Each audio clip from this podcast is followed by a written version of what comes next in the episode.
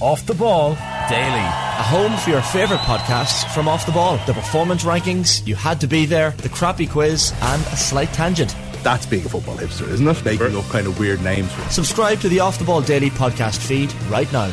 OTB AM with Gillette Labs. Get the ultimate shave or your money back. Neon Night Edition available now. Delighted to have in studio with us Vinny Perth. How are things, Vinny? Good morning. How are you? Oh, good. Uh, Just looking up the referee from the Legia to talking. Oh, we were talking the Legia Warsaw game. So Johnny was uh, He actually has seen bemoaning handball, the handball rule earlier. What's your what are your views here? yeah, I'm like it's funny. I'm still not over that that decision, and um, it's little things like that when you come out again because that was, um, and who knows? But we were one 0 down, I think, at the time, and then that that decision sort of shifted the whole tide to Legia. Remember. That was a playoff for group stage Champions League football in Aviva Stadium, and then we went over there and we took the lead. Sensational Robbie Benson goal, and then they had a man sent off. But that goal was pivotal in the tie, and Andy Boyle's hands were actually. Uh, I'm on radio here, on but ground, it like. couldn't. It couldn't be any more behind his body, and um, but again, it's funny um, when you watch the game back and you listen to people in studio. It was a debatable decision. That's where some of this stuff is so Grey area. grey area. It wasn't debatable from from our perspective, or a lot of Andy people. Boyle. Andy Boyle. That's not, debate, that's not debatable. But but uh, there was people in studio that night who said, "Oh, it, can, it was a handball." So what, if, you, if you want to fall backwards on the ground, what are you going to do? Put your hands up in the air? I mean, like people, you have to realise that your hands move in a football game. yeah, and very seldom, as you know, do I agree with you. Where I'll agree with you on this stuff is We have another twenty minutes here. Like when you Any time to disagree, well, yeah. when you the, the problem I have with VAR is I think it's been a real help in, di- in different situations, but referees should not be allowed to see anything in slow motion. Mm. Right, because I, I, I've no problem with the two handballs being given or not given last night if if that happens on the pitch. But when you slow stuff, nothing happens in slow motion. What if a player deceives very quickly? Then the slow motion is necessary to determine if that's happened. Yeah, but but the whole point of it, uh, the football game doesn't happen in slow motion. So in, terms of offsides, it's very clear. If someone's either offside, and we don't like how close it's getting, but it's black and white. If if he had an armpit offside and he can score a goal with that armpit, he's offside. So that's black and white. No issue with that. Takes a little bit longer than we would like, but other stuff, it's just played in in, in real time and. That's it, and you shouldn't be allowed to see stuff in slow motion. I'm just completely against that part of it because the game's played at speed and uh, trust the referees a little bit. The other conversation we had earlier was that the League of Ireland has become cool. I think Johnny is the is that the phrase we're going with. I mean, it, it's hard to argue that it's pe- there are people now going to League of Ireland matches, as Johnny said, that you would never have seen going to League of Ireland matches. Yeah, I, th- I think it's a mixture of, of that. I think some clubs have done it really well. There's there's a niche around Bohs. There's also a, a certain niche around St Pat's in terms of people going. But somewhere like um, somewhere like out in Tallaght, the job the Shamrock Rovers have done, that's not that's not necessarily about being killed. That's about something in the area for people who genuine like Tallaght should be a real hotbed of soccer. Never mind Shamrock Rovers element. We should be able to develop football after football out of that area. And even if you think about Richard Dunne, Killen Arden, um, Robbie Keane, Feder Kern, um, the the Irish international manager is to give you people listening from around the country was born within a mile of Tallaght Stadium. Stephen Bradley, the league champ, um, the, the current league, winning manager, was born within a mile of that stadium, and the under twenty one manager Jim Crawford was born within a mile of that stadium. You had Richard Dunne. There's so many good players. So, but it's about um, and if that I believe, and the FAI have, have done a lot of work in that area, but that should be places like that should be hotbeds for our soccer, and it's starting to happen. Not there yet, there yet but when when you go to uh, what what I love about going to a Rovers game is. Um, the fact they get lots of stick helps me. I like that. But when you're walking, you see people coming out of again. You get much people- stick at the Rovers games. yeah, still a little bit. It's great though. It's good. It's good fun. it was it was too far the other way, but now it's just good fun. But you see people coming out, of, and again, I understand people listening won't know these areas. Coming out of Kilnard and Jobstown, Springfield, hmm. Tymon North, and you see them walking the game, parents and kids. Like the And old for, days, For me, that's huge. Like I used to get a, on a bus down to Harold's Cross to watch Pats for argument's sake. Or, or get a lift over to Richmond Park, and when I see people walking and that's real. That's how England is so good at what they do because the stadiums are in towns a lot of the time. You, Yeah. you go to Goodison, you're you're walking in, particularly if you stand on the Gladys Street end, you you could have a cup of tea like within uh, 20 yards of of pe- uh, putting your ticket through a turnstile of in someone's house. So I think that's hugely important. But it, it at the same time. Um, they're small enough numbers in terms of like Drogheda is selling out now, but it's small enough in terms of capacity. So we have to sort of we can't take these people are turning up for granted. And I go back to a couple of weeks ago, the heavens opened up in Dublin. People travel from Derry City. That's the best so- fans in the world. I'm telling you, they're, they're brilliant in terms of Yeah. how they sing. Um, and if if I'm going to a Derry game, I'll sit near them for the bit of crack and listen to them. But they stood out in the rain for And I mean after rain, three yeah. and a half hours, stood out in the rain for another two hours, and then sent back up to Derry. So we've got to look after these people and don't take them for granted. That's the thing, and the stats came out this week. So attendances for Premier Division games up by 27% in the opening nine games of the season. That will come as no surprise to anyone. More than 55,000 as well have attended uh, First Division games so far this year, with the average attendance going up again. But that's the, the issue that this money needs to be invested in the, in the Yeah, and, and go back to say Leinster Rugby, who are you know one of the top rugby teams in in Europe. Um, their attendances weren't always as high as you know. You can sell out the Aviva in the next couple of weeks, but you could quite easily get a ticket for um, um, the. the st- what's the stadium? Do you- or uh, RDS, yeah. RDS. And then all of a sudden it takes off. So momentum will come, and I think the League of Ireland is ready to take off to go to another level. Just make sure we have to have some of the facilities in place. And when you watch um, Rovers and Shells the other night, for me, I've watched a lot of Shells this year, and when I watched that game, you're looking at some people were going, Shelbourne are a really good footballing team. Well, of course, they- they're technically very good, but they're playing on a really good stadium, a really good pitch, and people go on about TV courage, coverage and all that stuff. Just get the basics right. Mm. Football pitches first, and this country aren't good enough yet. And then um, the rest and the stands and, and the whole lot, and the whole lot will come together, and we're slowly getting there. that game as well, Vinny. Like, um, and the the producer in the studio who's looking after the cameras, he pans to the sideline, and there you have like Joey O'Brien and Damien Duff. Yeah, it's brilliant. Uh, these are in their infancy in terms of management. On TV, This is a big, yeah. big deal for them. This is everything to them at the moment. These are Premier League players, and they're managing Shells, where essentially a mid-ranking League of Ireland team. Yeah, And and we I- take that for granted almost. Yeah, we we do a little bit, and but at the same time, that's just adds to the to the what's the word the the box officeness of a Damien Duff. Like I mean, um, Rovers on- or, or um, Shelbourne are the live game again this week. You know, are they following Damien? I don't know. It might but, be a little but bit, look, um, but look, there's some there's some big names in the league as well. Outside of that, that's that's that uh, all that just helps to it. It it, it brings it lets people know, but. But it shouldn't be any shock to people that someone like Damien and Joey are really invested in their football club because you don't get to the level they're at by doing football half hours. And anyone that knows Damien, I, I only know him through doing a course with him over a two year period. He is the most touring man in the world. As I said on here before, I think he debates with himself if he's going for a bottle of milk, which brand to get, hmm. and he'll, he'll make sure he gets the right one. Because, but you don't You get to sense the, that from him, But you don't you? become a, a premiership. You don't be get to the level he got to without being so invested in what you do. Just a question for you, Vinny. So, like Stephen Kenny would have spoken about, he was detached from the Jack Charlton kind of Ireland team because of the way we played, and that's kind of controversial in hindsight because, like Jack Charlton did. Um, a lot of things that were quite evolution, revolutionary at the time in terms of pressing and stuff like that, but we didn't play a nice standard of football. And if you look back at, say, I spoke to somebody last weekend who was at Ireland and the USSR in 74, which is Liam Brady's debut. And we passed the ball on a bad Dalymount pitch like a really good team that day. Johnny Giles and Liam Brady. And I was watching that game during lockdown and it was one of these games that they played back. And I was like, how are we then pigeonholed as this country that couldn't play football, right? But if you go to the League of Ireland, where is this kind of um, hegemony come now where everyone is trying to pass the ball, give or take? It's a real on the ground league. And if you go, I think, Vinny, to underage as well, oh, they're all coaching to pass the ball from the goalkeeper out at under 14 level, um, at like Longford Town all the way up to Shamrock Rovers. Yeah, Where, I- where does that come from? I, I think two things. I think the game has changed in terms of how it's played and how people watch the game and, and people understand the game a little bit different in terms of it used to be four four two. Um, I, I, I debated this many times with, with someone like Stephen. I don't I don't subscribe to that argument that someone like Jack Charlton. I think. Jack Charlton pretended he, he, he forgot people's names and stuff like that. I think that suit, suits the after dinner speaking as well a little bit. But go, go back to, I'll just bring up one goal real quickly. Go back to Ireland against Italy in, I think it was in the Giants Stadium. John Sheridan came and got the ball off Denis Irwin.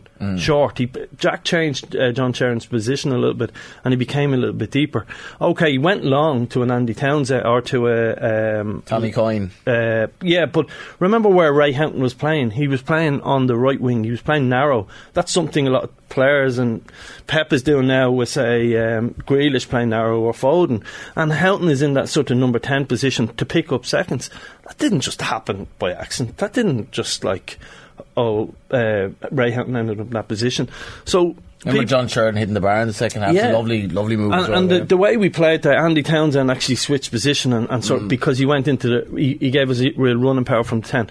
Just just to make the point that football is is changing and it has different cycles and um, I think to I think to go on about say someone like Jack Charlton I think is completely disrespectful because um, you know he got to major tournaments and he did But we were certain things- as a country that couldn't really play football. It was like this British style of football. Like when Dundalk went into Europe, there was there was genuine surprise when you played Maccabi Haifa that day. And I think you were quoted after the game, where you may have spoken to Benayoun or whatever. He's like, "I love the way you play. Like you play the game the right way." But this was an outlier. It was like, "Oh my God, you're an Irish team. Not only that, you're a League of Ireland team, and you're passing the ball here." And it took us a long time to prove we could actually do this. Like. No, but Br- British football was played a certain way, um, and continental football was played another way. Mm. I think they've all merged mm. into being very similar now, and there's different variants of it of all different shapes. But I, I, I just think it's, I think that was overplayed from both sides a little bit. I think mm. they were closer than what they should be.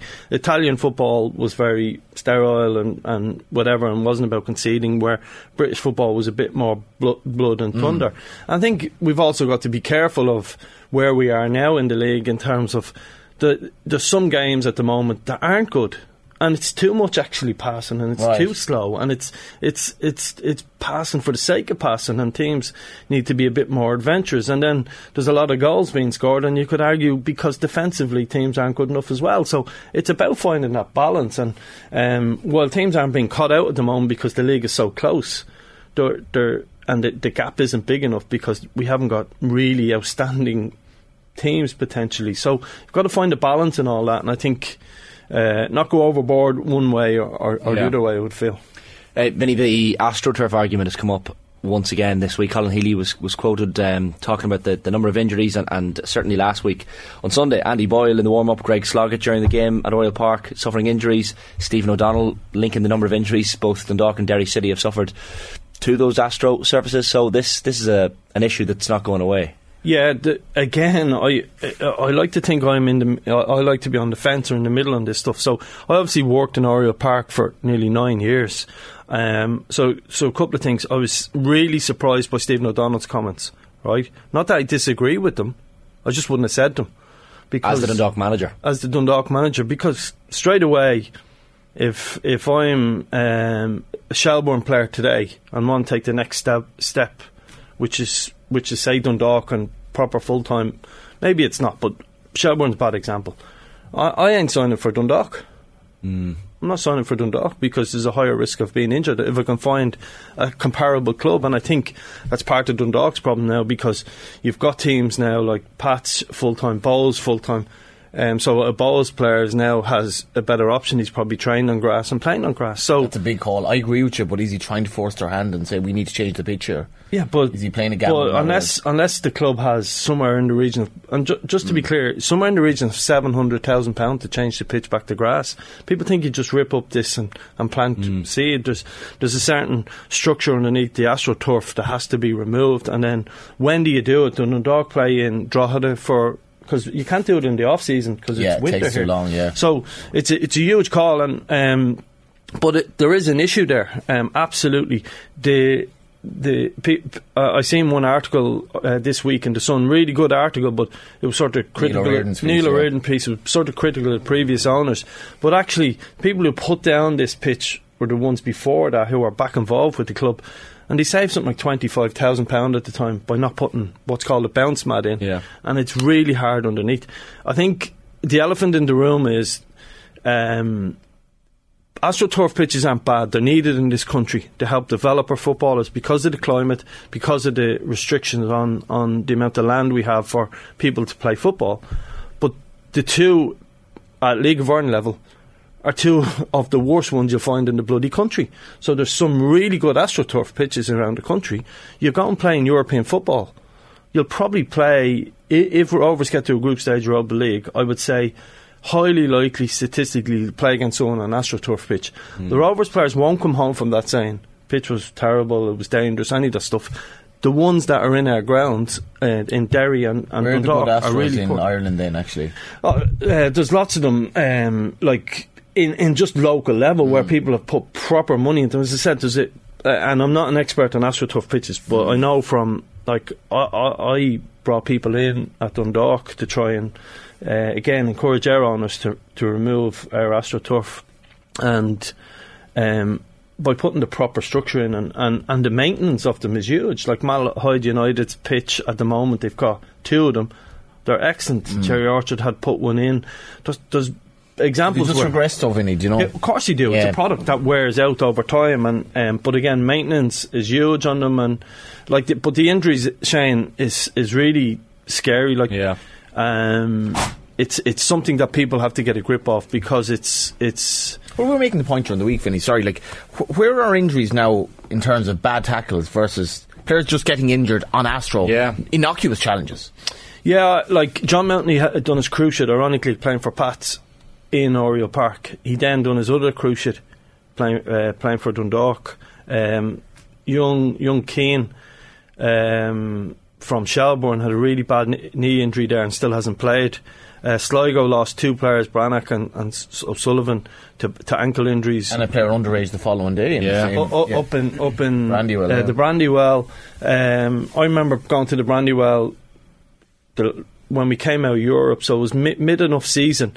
I lost Patrick McEleney, okay, to a tackle, but his foot got planted on the AstroTurf pitch.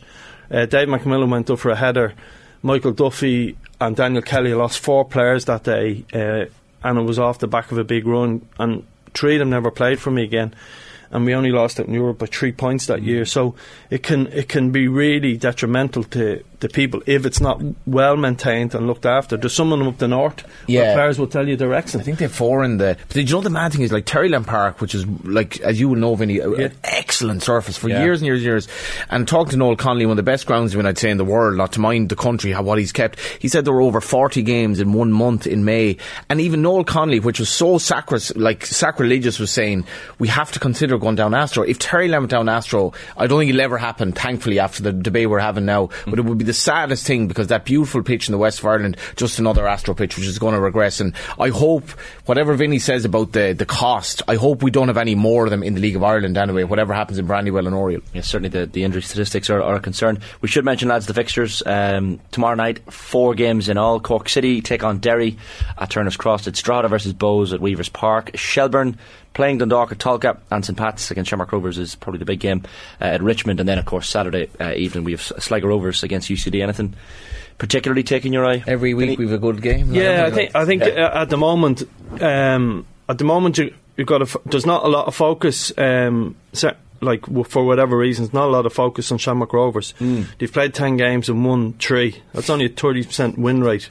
they won the three of their last four, like so. They were all of a sudden. It's it's mad. You can look at it two ways. Like, Pats are second, and Pats are having a terrible season. It's mad. Like. I, I wish you, I wish you had um, been thinking that way back in 2019. The point, the point I make is, uh, yeah, to, to, no, to be clear, the point I make is, it's a big game for them. I think, I think they need to kick on and win. I still believe Rovers will win the league by 10 points plus. Really? Jack leaves. Uh, and even if Jack Byrne leaves, there's talk uh, of Jack Byrne going to MLS. There's a, there's a, there's a couple of bids in Two for bids, him. yeah. Charlotte is one of them. Yeah, um, leave?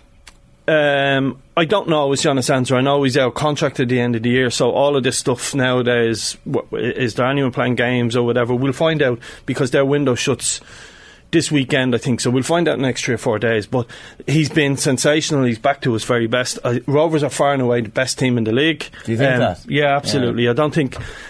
Even Derry at the rest. The problem is Derry have a couple of injuries, so we're not seeing the real Derry at the moment. But doesn't every team will get injuries? The difference is if Rovers get injuries, they'll still be exceptional. So, uh, but it's a big game for them. They need to it, it's all right being playing. They're playing excellent. They're playing really well, but they need to kick on. And I, I think this is a big test for them, and a big test for Pats as well, who've been. Well, Shell showed how to marshal Gaffney and Burke. You know, close them down and just give them no space. The, the it other thing for me was Jack Moylan had Jack Moylan had the Rovers defence in ribbons at times. He really did, and that was the one thing I think that'll encourage Pats because at least Pats are going in, and I think they do seem to be a good counter-attacking team, Vinny, as well, which they might have to do even at home. I think there's a template for Pats how to beat Rovers. Yeah. I'm just saying again. I, I'm I'm talking up Rovers. I'm just saying this is a big test for them. Need to, like you, you cannot win a league by only winning three out of ten. Statistic having a thirty percent win rate. Yeah. So I'm saying this is a big test for them. But there's a big template now. Pats play similar way to how. Uh, Shells play and the, the front two of Pats I think will cause them problems um, in terms of Rovers on the counter. Briefly, so we, we were speaking about why the League of Ireland is cool or whatever. Adam Murphy, um, who I think started in, in Dalymount, he's a kid. I think he's 18. He's, everyone's been raving about him at Pats. He's had desperate injury problems, and I, I imagine he might start Friday, which will be fascinating because I love seeing these young players coming through, and we've had uh, so many good young players in central positions being entrusted with the role at Bohs and Pats and places like that. And I hope Adam gets because this will be massive playing against Shamrock Rovers, are by his by a street the best uh, midfield in the league at the moment. OTB AM with Gillette Labs. Get the ultimate shave or your money back. Neon Night Edition available now.